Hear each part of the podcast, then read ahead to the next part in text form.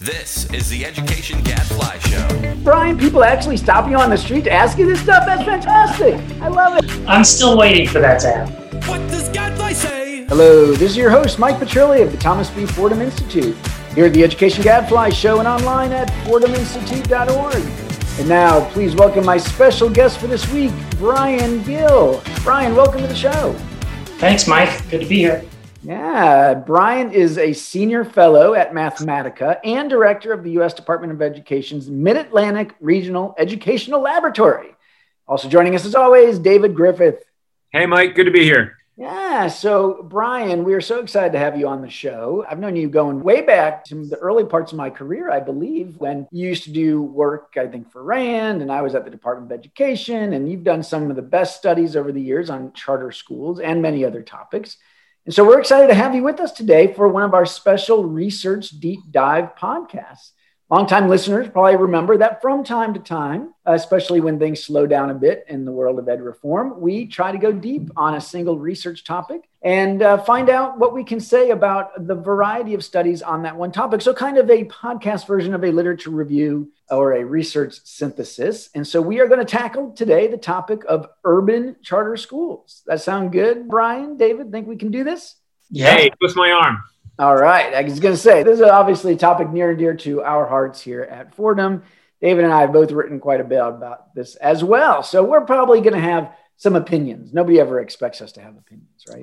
Well, let's go through this. Let's start by talking about the first question everybody always is focused on. It's an important one, not the only one, but the impact of charter schools on their own students' achievement. What can we say about that after all these years?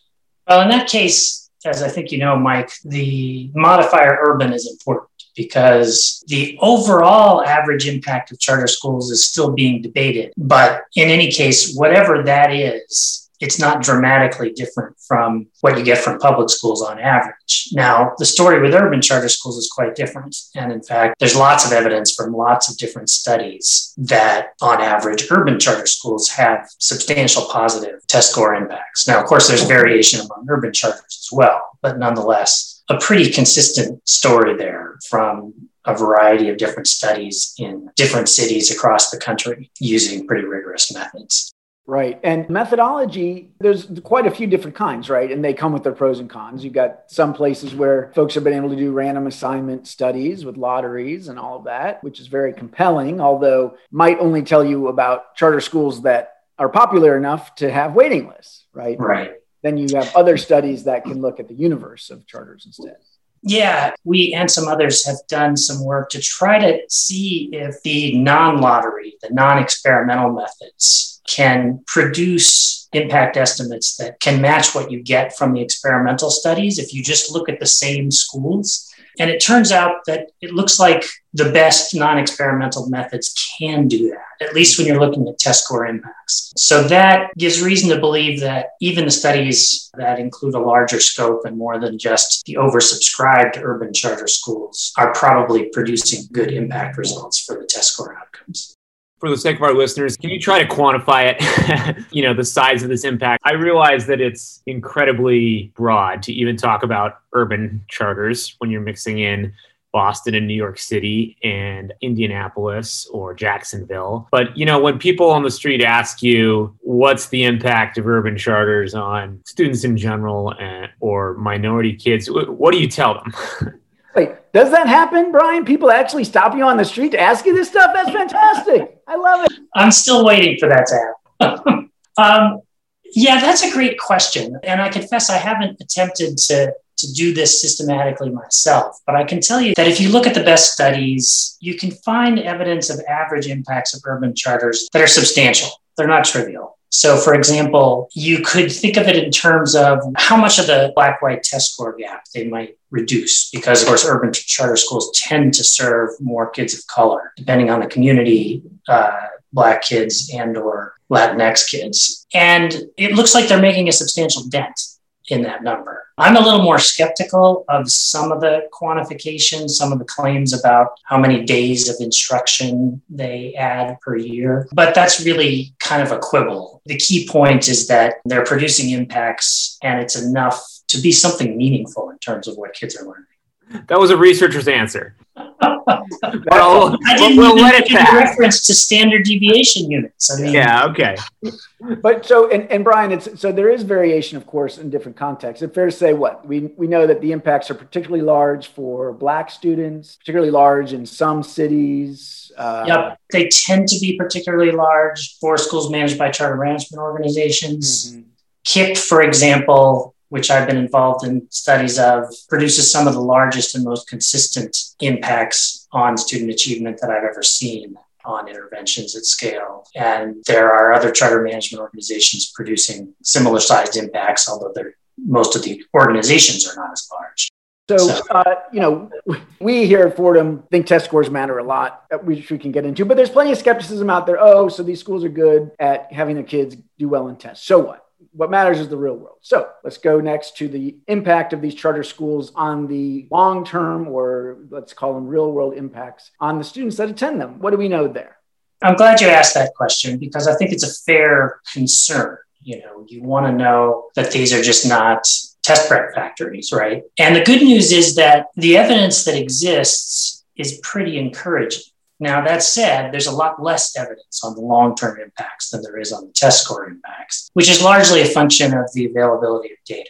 It's harder to get data on kids after they graduate high school. And of course, you also have to wait longer to see those impacts, right? But that said, we and others have done some work on urban charter schools in a few different contexts, finding substantial positive impacts on the probability that students will graduate from high school, that they will enroll in college and persist in college. We found some evidence that they produce substantial impacts on earnings in adulthood, though, if you look across the literature, that's a little bit mixed. A few folks have looked at other things like crime or other forms of either behavior you might consider either antisocial or prosocial. And those have found encouraging results for charter schools as well. And then I have to mention civic outcomes. I've been particularly interested in civic outcomes in the charter context for 20 years now. And it took me 20 years before I could actually do a study of it. But we finally did, focusing specifically on democracy prep.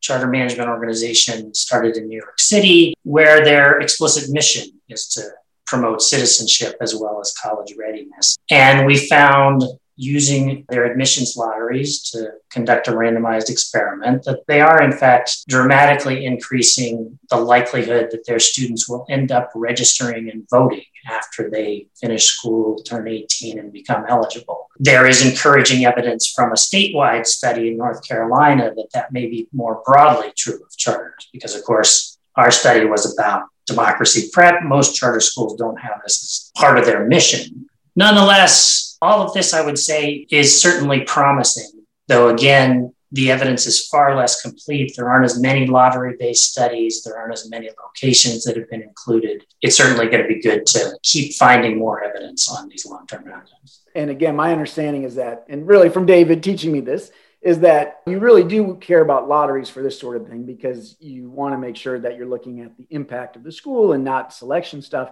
But at the same time, every time you look at just the lotteries, that might be schools that are not typical of the larger set. Right? And so yeah, that's really true. Hard. I don't know how much you want to get into the methodological weeds here, but maybe pick one thing, weed. yeah. One thing that is nice about studying test score impacts from a methodological perspective is that if you don't have lotteries, is that non experimentally, at least you can get previous test score measures on the kids. Right. Now, you can't do that for elementary kids, but for middle and high schools, you can control for their a prior measure of the outcome that you're measuring. Yep. And that may be important for dealing with selection bias. Yeah. Whereas if you're looking at voting or earnings in adulthood or high school graduation, college enrollment, there are no prior measures of that. You know, th- these things, we don't have a lot of earnings measures on kids when they're 12 years old. no, I think that could be interesting. Uh, and likewise, did, did they vote in the eighth grade, you know, student election? I, maybe we should play with that. Yes. Right. So that, that makes the lottery studies, I yeah. think, especially important when you're trying to look at, at these one time outcomes or any outcomes where you don't have some prior measure. So again, this all sounds extremely promising. So before we get to, you know, potential caveats, right? What do we know about why? Let's peel back the black box and say, what is it the charter schools are doing? They're getting these better results. Is it stuff that's easily transferable to traditional public schools, like the curriculum maybe they're using? Or is it stuff that's harder to transfer, like, well, it's because they're not unionized? What, what have researchers learned about that?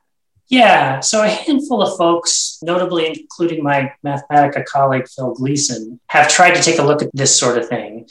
It's harder to do than just measuring impacts mm. because with those kinds of studies they're they're necessarily correlation right? I mean you can't take a bunch of charter schools and randomly assign which one has which which curriculums for example. So what you're doing methodologically is after the fact trying to see okay we can see which charter schools had larger impacts than others and then we can try to see well what kind of characteristics do they have that distinguishes them from charter schools that maybe did not have large impacts or even had negative impacts. And there's a few things that seem to be fairly consistent across the few different folks who've looked at this. And some of them are not terribly surprising. So, for example, instructional time seems to matter.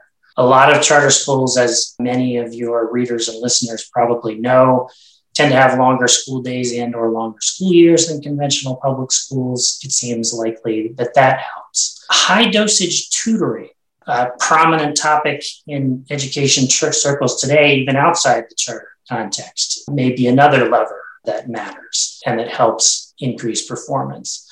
A very clear professional development system for teachers giving frequent careful feedback to them on their instructional practice may help I know you guys are very familiar with Matthew Steinberg's work on this that he did for Fordham that found that in charter management organizations, at least, teachers tend to improve their performance faster than teachers do generally. So there are a variety of levers, but a lot more yet to be learned about those mechanisms as well. Plenty of room for more research there. Yeah.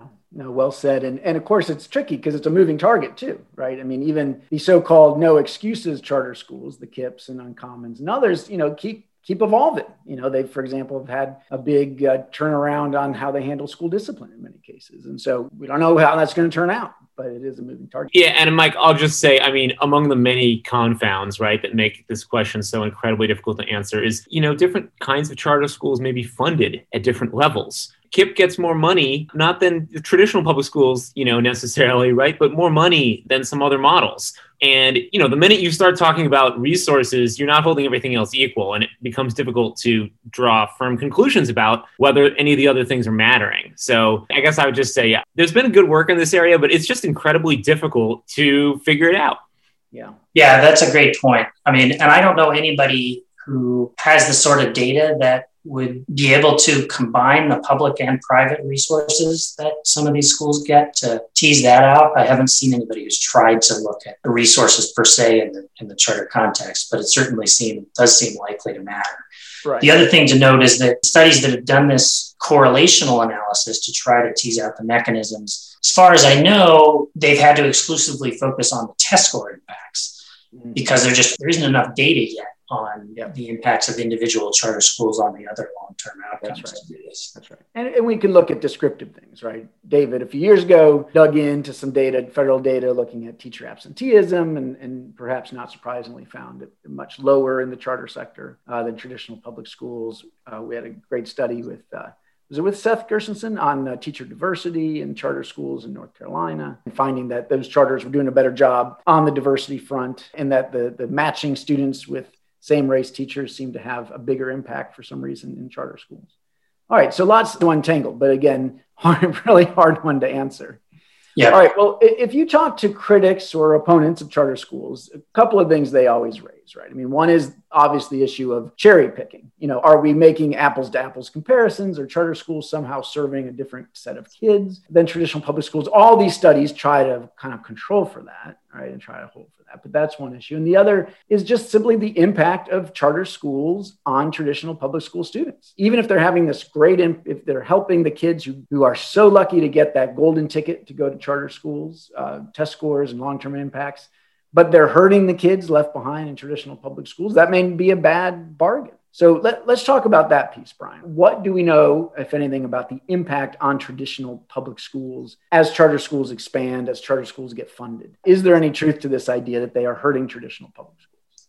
Yeah, that is a great question. You know, it's important to think about these things from the perspective of the entire system. Most of the news there, though, frankly, is good. There are very, very few studies that have found any evidence that an increase in charter schools in a community has any negative effect on kids who stay in conventional public schools nearby. This is another thing that is hard to study. Of course, you can't do this with lotteries because you're trying to look at effects on kids who didn't apply to charter schools. They're not in any lotteries. But there now have been more than a handful of studies that have used good non experimental methods to look at this. And they have almost uniformly found either no effect on kids in conventional public schools or small positive effects on kids in conventional public schools, which is consistent with a story that has been the kind of optimistic hope of a lot of charter advocates that there would be some healthy competition leading to improvements in conventional public schools as well. There's more of a debate about the financial impacts, and that's likely to depend very much on the state's rules for allocating funds. But it seems to me that the most important thing is to focus on what's happening to the kids in whatever institutions are serving them. And when you say when we're talking about impacts here, we're really talking about again test score impacts on the kids, yes. not yes. right, not in charge. Yes. Right. On the finances, of course, our own David Griffith uh, has done great work on that front. Uh, also, Mark Weber, who did a great study for us not too long ago, talked about it on the show, trying to dig into this question, right, about what happens when charter schools expand and and the impact on finances. And right, I mean, the surprising finding that uh, really very little evidence that you see any negative impact financially on traditional public schools. And that's because of the compromises that were struck to get charter school laws enacted, right? That most states have gone out of their way to try to hold public schools harmless or make sure that not all of the money follows the child to their new school, especially the local property tax money. Now, at the same time, uh, the state money does leave. And so, you know, the traditional public schools will still say that, hey, we, we lose a handful of kids. We lose the, their state money, and it's not easy for us to respond. We still need a principal. We still need a nurse. You know, we don't. It's hard to recoup those savings. So that that debate will continue. But for example, Mark found that instructional spending did not take a hit I think, anywhere we looked. Uh, so that was kind of encouraging. Yeah, that's right. I wouldn't want to make any claims quite that broad personally. I mean, in the, w- the way we looked at the question, that's true. I think the main thing I would say, and you already touched on it, is just that it matters so much how you frame the question. If your view is, is that the kids belong to the system, then you can make the case that in some places it's it's leading to to inefficiency to allow them to leave. I don't know. My only real question is why is that your view, right? Um, it's just not an argument that works at, at, a basic moral level for me. But, you know, I mean, it depends a lot on what you consider a cost, which is a much, much more complicated word than anyone is willing to admit. Yeah. Well, back to that question about well, related to cherry picking, but also just the broader patterns. People saying, well, do charter schools in some way, do they boost increase segregation? We worry about segregation a lot, understandably, especially in our big cities where, because of housing patterns and the like, uh, we still have many, many schools that are quite racially isolated or socioeconomically isolated, concentrations of poverty. Uh, certainly, people worry that if charter schools take sort of the easier to educate kids, even if they maybe are poor, that that leaves the traditional public schools with the toughest cases, a concentration of those toughest cases. That that's not so good. So, do we know anything about that? Let me guess. You're going to say this is hard to study. it is, but I think we know uh, a good bit about it. I guess I'd start with a point similar to the one that David just made in the finance context, which is that there's a conceptual issue to start with here, and, and I would say a language issue. My own preference is to talk here about integration rather than segregation because segregation to many folks implies intentionality. I mean, it implies the kind of pre Brown versus Board of Education stratification where there was an intentional segregation of Black kids away from white kids. And in the charter context, you can certainly talk about lack, absence of integration, but nobody is coercing anybody to attend a charter school. And so it may lead to a numerical lack of integration. And you, you know, you can defensively use the word segregation for that.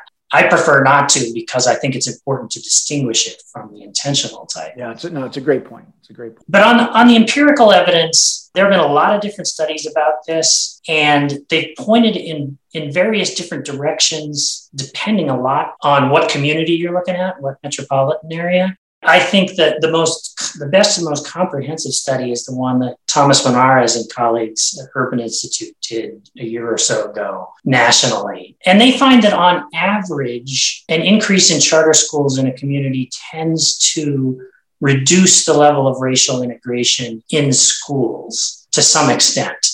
Now, back to the point about, you know, how this is tough to measure. I think the way in which this is toughest to measure is that it's hard to know what's actually going on inside schools, right? I mean, the reason that we think that integration is a good thing has to do with some assumptions about the ways that, say, Black kids and white kids and Latinx kids and other kids actually are interaction, interacting in schools. And of course, as everybody knows, in practice, there are a lot of large comprehensive high schools where if you just count kids by race and ethnicity, they might appear to be integrated at the school level, but nonetheless are not remotely integrated if you look at classrooms and lunchrooms. And it's much, much harder to get data on that sort of thing. So that's one level of, I think, considerable uncertainty here. My hypothesis would be that charter schools are probably more likely to be internally integrated in part because they just tend to be smaller and are likely to have not have multiple academic tracks and that sort of thing. But that's purely a hypothesis. I haven't seen data on this. Right. And it matters if you look at this question with integration at the at the district level versus the metro level right? It does that too, yeah. So uh, Monarrez and colleagues found some evidence that across district lines in metro areas, in, an increase in charter schools can actually improve integration. Mm-hmm. I'm not sure what to make of that either, since kids don't typically have a lot of interactions outside their schools with other schools in their districts. There is, though, I think, an open question about their effect on residential integration, which mm-hmm. one might hope would be a favorable one. Mm-hmm if the creation of charter schools, by separating the link between residence and school assignment, makes it possible for more, say, middle and upper income families to choose to live in places that they might not have otherwise chosen to live in. I guess the last thing I would say on this point is that it's very hard for me to know what to make about, you know, even if the average effect at the school level is to reduce integrate racial integration. It's important to recognize that lots of high performing urban charter schools that are clearly serving their students very well were set up to serve brown and black kids mm-hmm. who are not being well served by their district schools. Right. And it would seem a little perverse to suggest that because those schools are not serving white kids, this mm-hmm. is somehow a bad thing when they are demonstrably advancing the academic achievement and attainment of the black and brown kids who have chosen to be there. That's right. And at a time when it's not like we have a bunch of great proven strategies to integrate our schools, right? I mean, we're talking right. about at the margins, right? But most schools in urban areas are quite uh, racially and socioeconomically isolated. All right. Well, whew, we covered a lot of ground there, Brian, in a short amount of time. Again, to my ears, it all sounds quite positive, except on the integration front, where you know it's there's some some bad news, but perhaps you know again it's somewhat it's muted because we're not talking about huge effects, and we're not talking about charters are segregated and the traditional public schools are these you know utopian right. integrated schools, but still something to, to watch you know, I, am just curious. I mean, to step out of your role as scholar for a minute, I mean, if, if you are advising policymakers on this issue, kind of what, what do you tell them? There, and you live in Massachusetts. There's constant debates about whether to expand, allow charters to expand again in Boston, or what do you think? Is it a slam dunk or, or not so much? In a place like Boston, there's stronger evidence than anywhere else that the charter schools are serving their kids well there are long waiting lists for them and very little evidence that they're causing any harm to public school kids. Um, so it, it's hard for me to see a case for not allowing those schools to expand. That may not be true everywhere, but if you've got a high performing charter sector, there's some quantitative evidence and more, I think, anecdotal evidence that when policies are designed well and resources are available, you can have a high performing charter sector alongside high performing conventional public schools. And, you know, if you look at Washington, D.C., if you look at Boston, you see cases in which it appears that the conventional public schools have been improving alongside the charter schools. Yeah. I think Miami might be another example of that. And that's exactly what the original intent was. Yeah. And so I think looking for opportunities to make that happen in more places is what we ought to be doing. Well, I think that's a great way to end. I mean, and it is. It's, it's that notion of can we get past the either or and get to both and, right? Yes. And, uh, you know, maybe the, the idea is that, hey, they're better together right? Stop torturing our neutral researcher. Come on, David. That's fine. That's fine. He can. I know, poor Brian. But hey, look, he runs a regional lab. He has to inform policymakers too. So that's right. Used to this. Yep. Just the All fact. right. Well, Brian, again, we are so grateful for your time uh, and and for your work over these years on this important issue and so many others. But really, thank you for coming on the show and talking us through this. Again, Brian Gill, Senior Fellow at Mathematica and Director of the Mid Atlantic Regional Educational Laboratory. I hope that maybe we can have you back sometime on another topic. That would be great. Thanks All a lot, Mike. Thanks, great. David. Thank you so much, Brian. And uh, look, David, we're skipping the research minute this week because that was like a research half hour. Yeah. So sorry, folks, no Amber this week. But till next week, I'm David Griffith. And I'm Mike Petrilli of the Thomas B. Fordham Institute. The Education Gadfly Show is a production of the Thomas B. Fordham Institute, located in Washington, D.C. For more information, visit us online at fordhaminstitute.org.